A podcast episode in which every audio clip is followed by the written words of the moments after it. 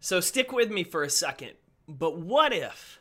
What if the current times, the struggles, the challenges, the setbacks that you're facing in the midst of a worldwide pandemic, what if, in the midst of all that, the seeds were planted that created your best life?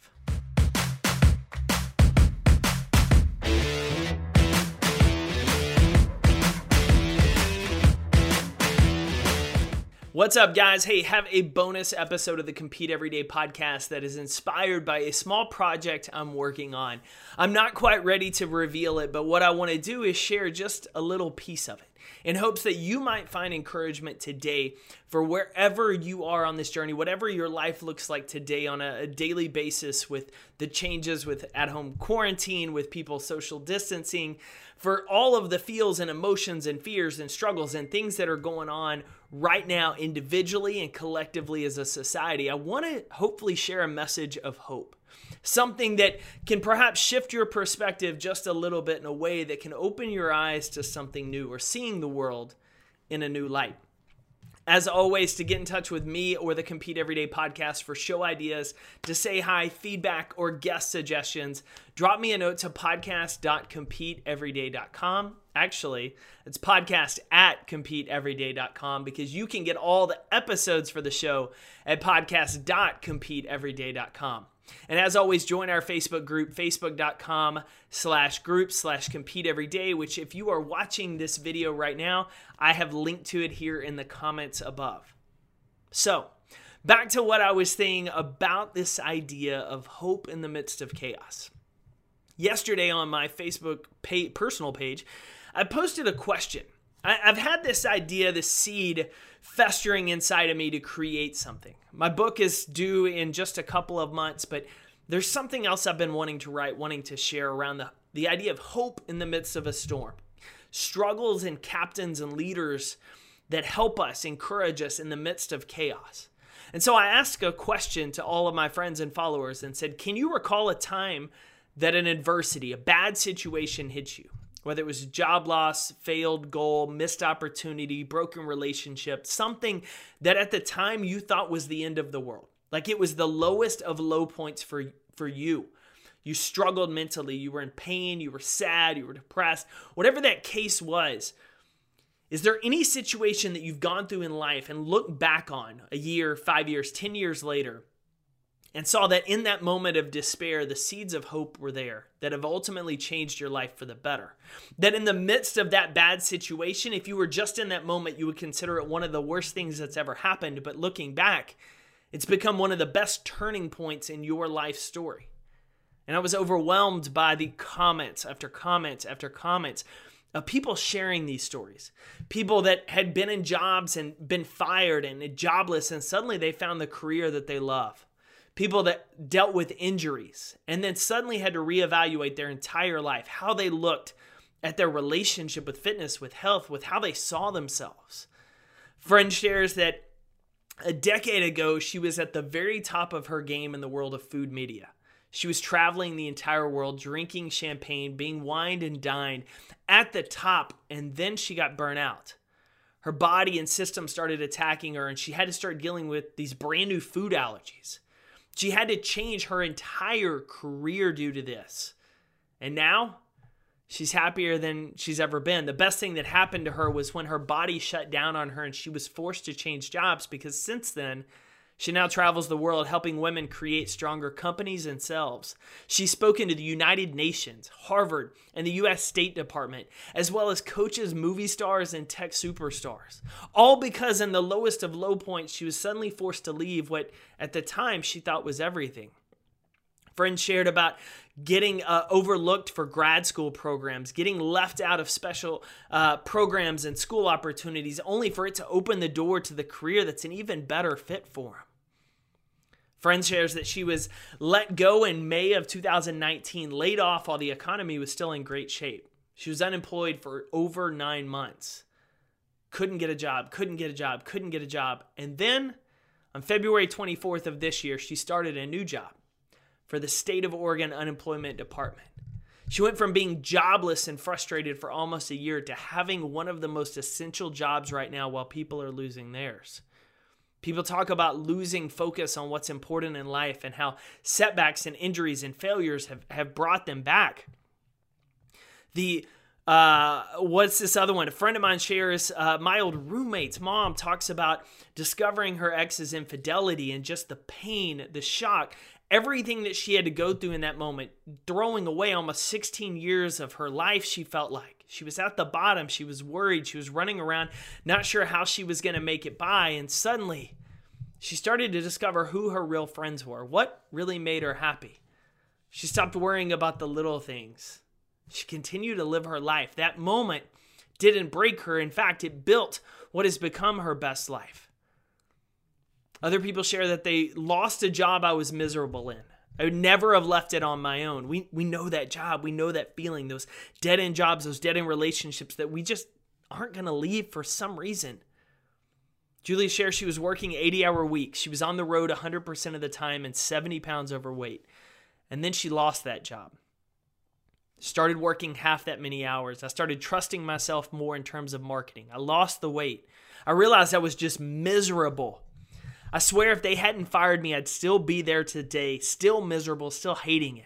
It took me a good three months to realize what the blessing was. And the best part is, I realized that I was lucky for being fired. All of my hurt gone, all of my anger gone, and I'm going and pursuing my best life. It, it's overwhelmingly encouraging to hear these stories. This story from Laura saying I went on a podcast to talk about when I got laid off in 2017. I met my husband while I was unemployed and ended up getting back into teaching, which is what I actually went to school for, what I actually had a passion for. I'm going to share a link to some of these stories because they're incredibly personal, they're amazing, and, and honestly, more than anything, they're encouraging. People that have battled cancer, battled injury, battled job loss. It's it's in these moments the reason I want to share today's story, the reason why I think it's so important to share this message is we are in the midst of a storm. We can't deny it as a nation right now. A lot of us are stay at home on quarantine. We're working remotely. Uh, we're socially distancing or physically distancing while still trying to remain somewhat social with people in our network. A lot of small business owners are losing income. I know firsthand from from the amount of gigs and, and opportunities that have been postponed or canceled or changed even the online orders and working in our business in that regard has changed because so many people in America have suddenly had a change. There's a handful of people that are still getting paid and, and still collecting their salary, and there's a lot that are wondering when their next paycheck's coming, what's going to happen next, what am I going to do? Is my business still going to be here when we get out of this? What's my job going to look like? Am I going to have a job? There's a lot of fear, there's a lot of uncertainty, and there's a lot of unknown.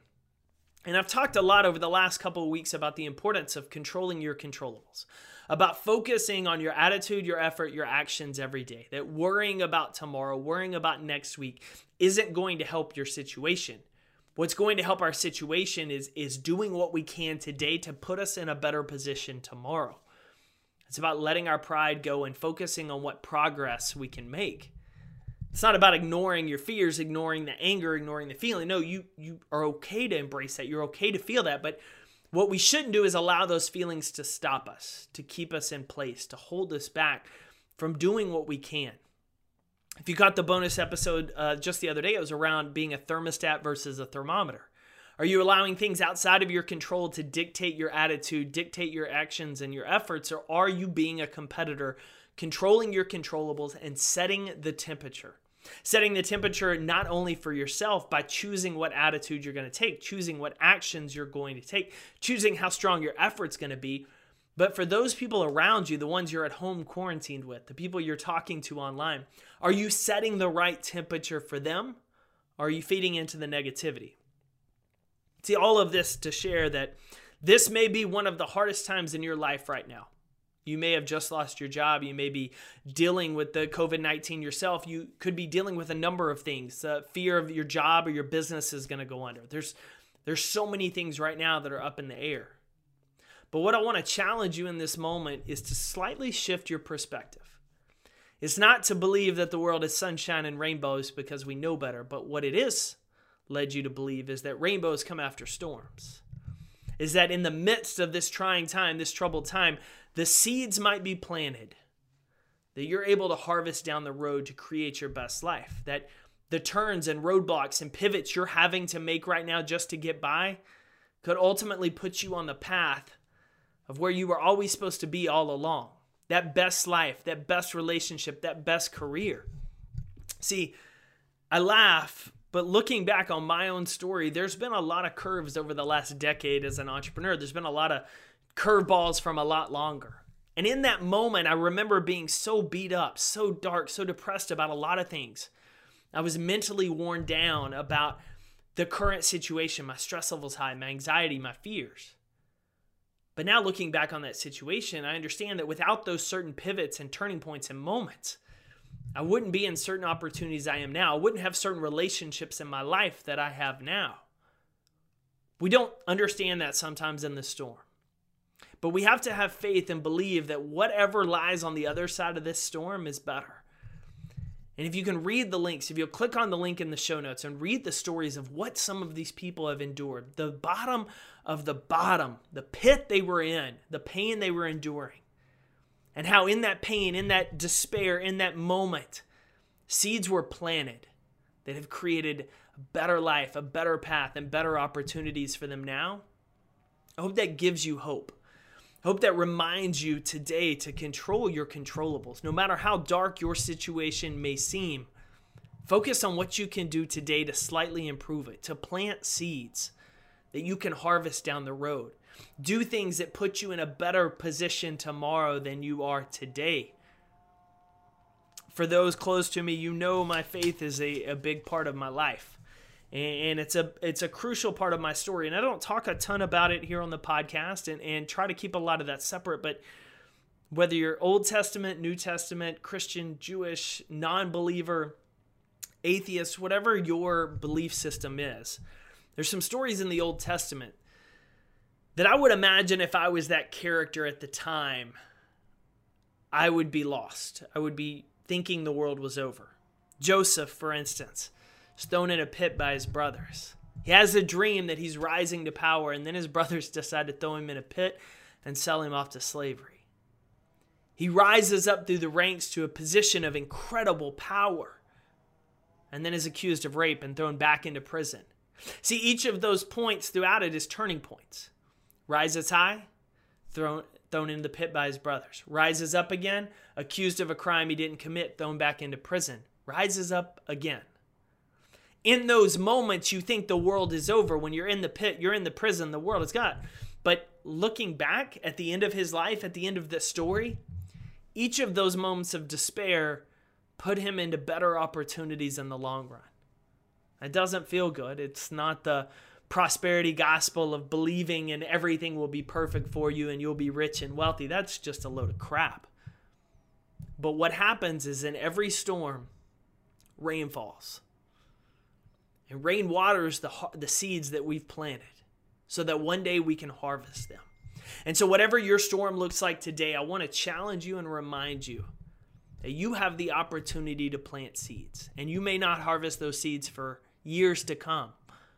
But my hope, my prayer for each one of you listening to this, watching this, is that one day you look back and you see those seeds that you've harvested. You've seen how this middle of this storm redirected your path to something better that you could have never imagined in the first place. Leaders, one of the key traits of being a leader is having optimism. Optimism in the midst of storms that not that everything's going to be great, everything's going to be perfect, everything's going to go according to plan, but a leader is optimistic that whatever the plan is, However, they have to adjust it, they're going to find a way. That everything will not be great, but they will make great out of any situation. I want to share with you something I wrote this week for our Facebook community. Those in the community that are watching this, you've already seen this image because I shared it in the group after creating it, and now I have it in a poster. So, for those of you watching, you've seen this the competitor's pledge. And what this is, is really my rally cry for this brand and this community. I've talked about for years wanting to have something that defined who we are, what we stand for, as a brand. We've talked about life is worth competing for. We talked about we are all competitors. People have heard that, but I wanted a pledge.